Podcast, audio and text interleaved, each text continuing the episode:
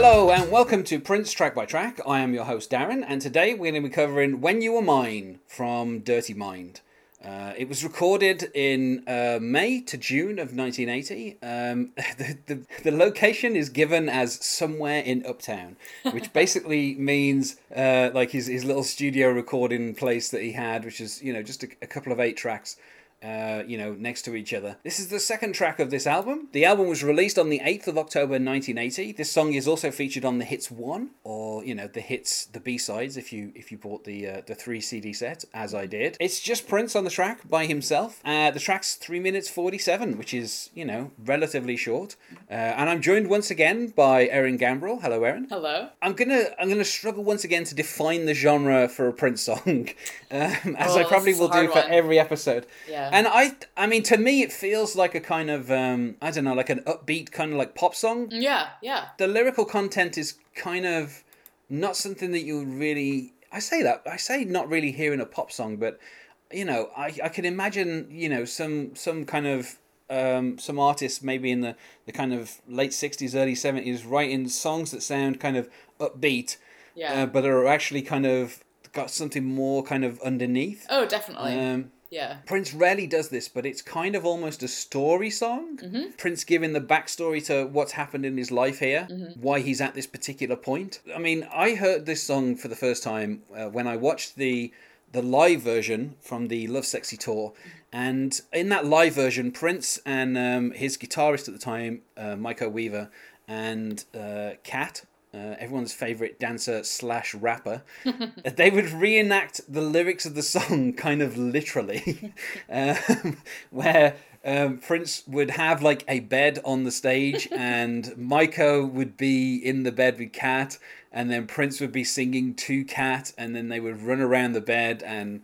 I don't know. It's an interesting performance. You should watch it because it kind of literally depicts the song. I think it's quite interesting, um, you know, the story that Prince is telling here. Prince sounds like he's been taken advantage of a little bit Yeah. where he talks about how he gave this person all of his money. she didn't even have the decency to change the sheets. I know. Which I That's the is- best line. So good.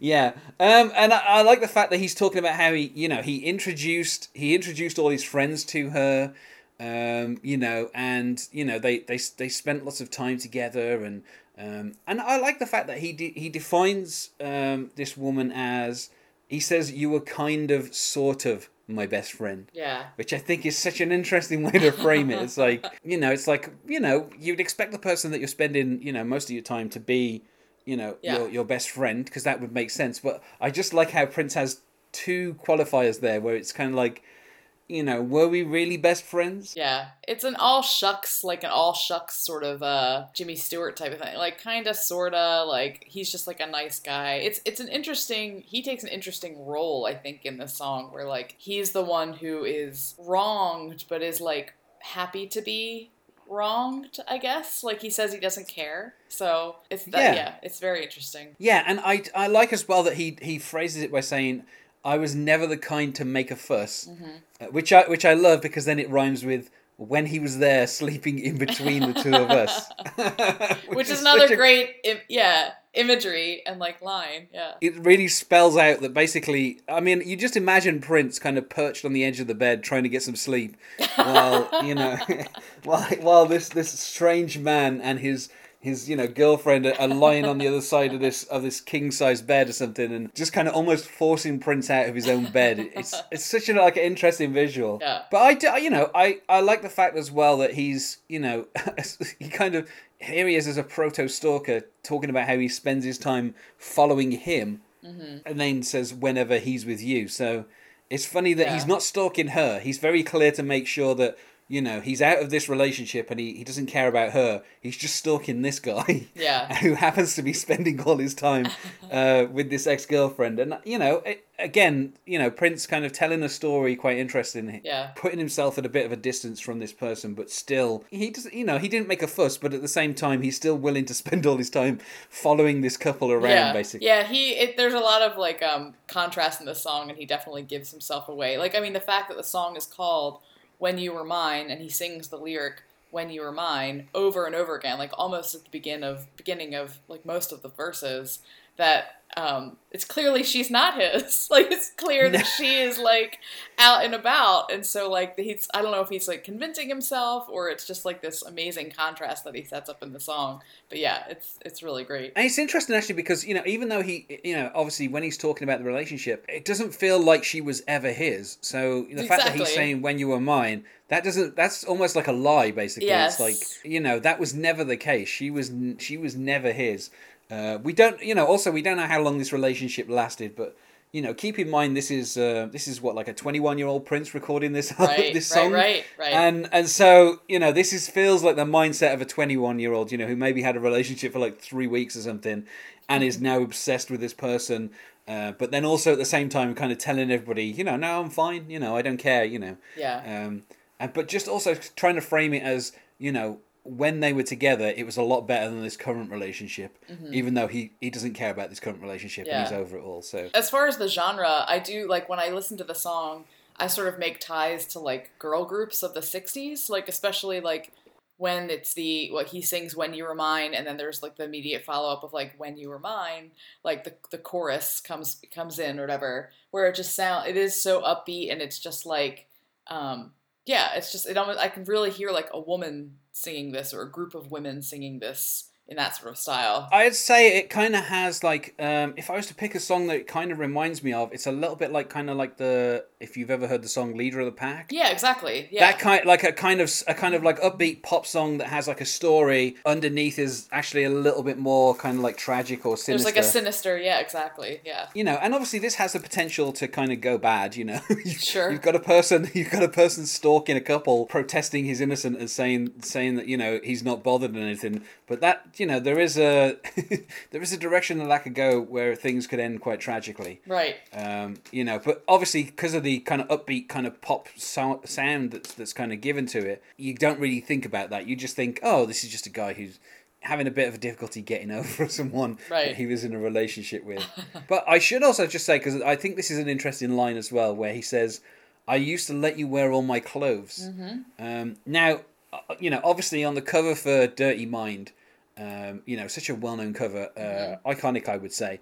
You have Prince wearing his, you know, his uh, his his kind of purple uh, overcoat. Yep. Uh, you know, and against the bed springs of the of that mattress that's been stripped down. Mm-hmm. um, but also, he's wearing what I feel are ladies' briefs rather Yeah. than men. So there seems to be. I love that you said ladies' briefs. Yes. that is, those are not words that usually go together, but that's great. Yeah, well, I mean that's that's Yes. how I would describe them. Sure, sure, sure. So in this in this song where you have him saying, "I used to let you wear all my clothes," maybe there's the suggestion that she did the same for him. Yeah. You know, maybe they were the kind of couple who share. Because in that line, you kind of you could imagine her like where as as is um, as the '80s cinema told us, the sexiest image ever is a woman in a man's shirt.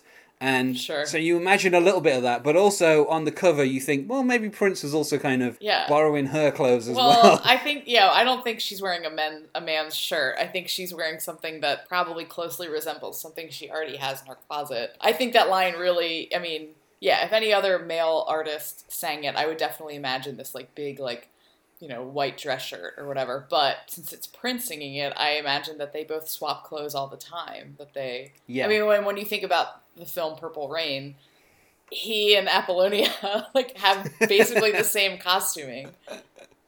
Yeah, they do. They do dress a little bit alike. Yeah. Uh, yeah, and obviously everyone knows what he. You know, at the end of Purple Rain, he ends up wearing that extremely frilly shirt. I mean, it's a shirt that is just one hundred percent frills. Yeah. Uh, so yeah, I, I just think it's an interesting line. You know, like of all the things that he's talking about here, you know, um, you know about the whole changing the sheets and the guy, you know, lying between them when they're in bed and all this kind of stuff. Yeah. I think it's funny that he uses this line as if to say, look, you know, we used to Right. we used to wear each other's clothes and stuff. You know, like showing how close they were together when it might have just been the case that, you know, she was just wearing his jeans because they happened to fit or something. Right.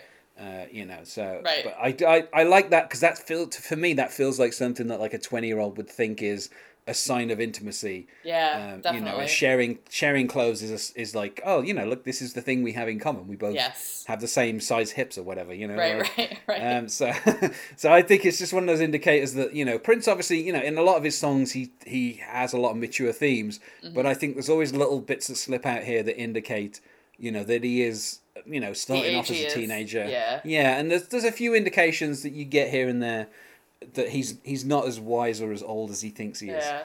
Um, we should really discuss a few cover versions. Probably the most famous would be the Cyndi Lauper cover version, Yeah. Mm-hmm. which came out kind of like in 1985. You know, Prince had got big, and uh, you know, once Prince got big, you know, a lot of people started covering his songs. Mm-hmm. Um, and she now, I mean, I've heard the Cyndi Lauper version a few times. Mm-hmm. I can't say I'm particularly struck with it. Yeah. Um, you know, I I think Prince's the song "When You Were Mine" has a certain energy. Like I said, it kind Yeah, of has you know a kind of a very fast girl group, upbeat energy, and I feel like Cyndi Lauper slowed it down just a little too much, and it kind of it didn't feel you know as as kind of fun as Prince singing it. Yeah, by taking Um, the, that contrast out, it does like affect the song and sort of dull it down in a way that I don't think was intended. And you know, there've been as I as I as I've mentioned on a few other tracks, you know, from these first few albums, you know, Prince singing the falsetto. It helps when women cover his songs because it just puts it in their vocal range a lot easier. So you get a lot of women covering Prince songs, uh, and this song in particular, you know. uh, Ani DiFranco has done it live. Uh, there's an interesting uh, cover by a group called uh, Reina del Cid. Um, and uh, Tegan and Sara on the if you go on the internet you can see a few of their times where they perform it live and, Oh, and okay. um, you know so again like it's a song that gets covered a lot by by women Yeah. as with a lot of early Prince stuff just because it's you know it's kind of in in their in their wheelhouse basically Mm-hmm. um, and more recently um, for AV Club Undercover Harmar Superstar did a cover version of it and um, which I, th- I think is a really good version because I love it. seeing it live, seeing you know the the horns and all that kind of stuff, Yeah. uh, it kind of it brings it to life a bit more. Yeah, that is a really good version of it, and, and it keeps it keeps the kind of tempo and the His energy kind of- is matches. Yeah. yeah.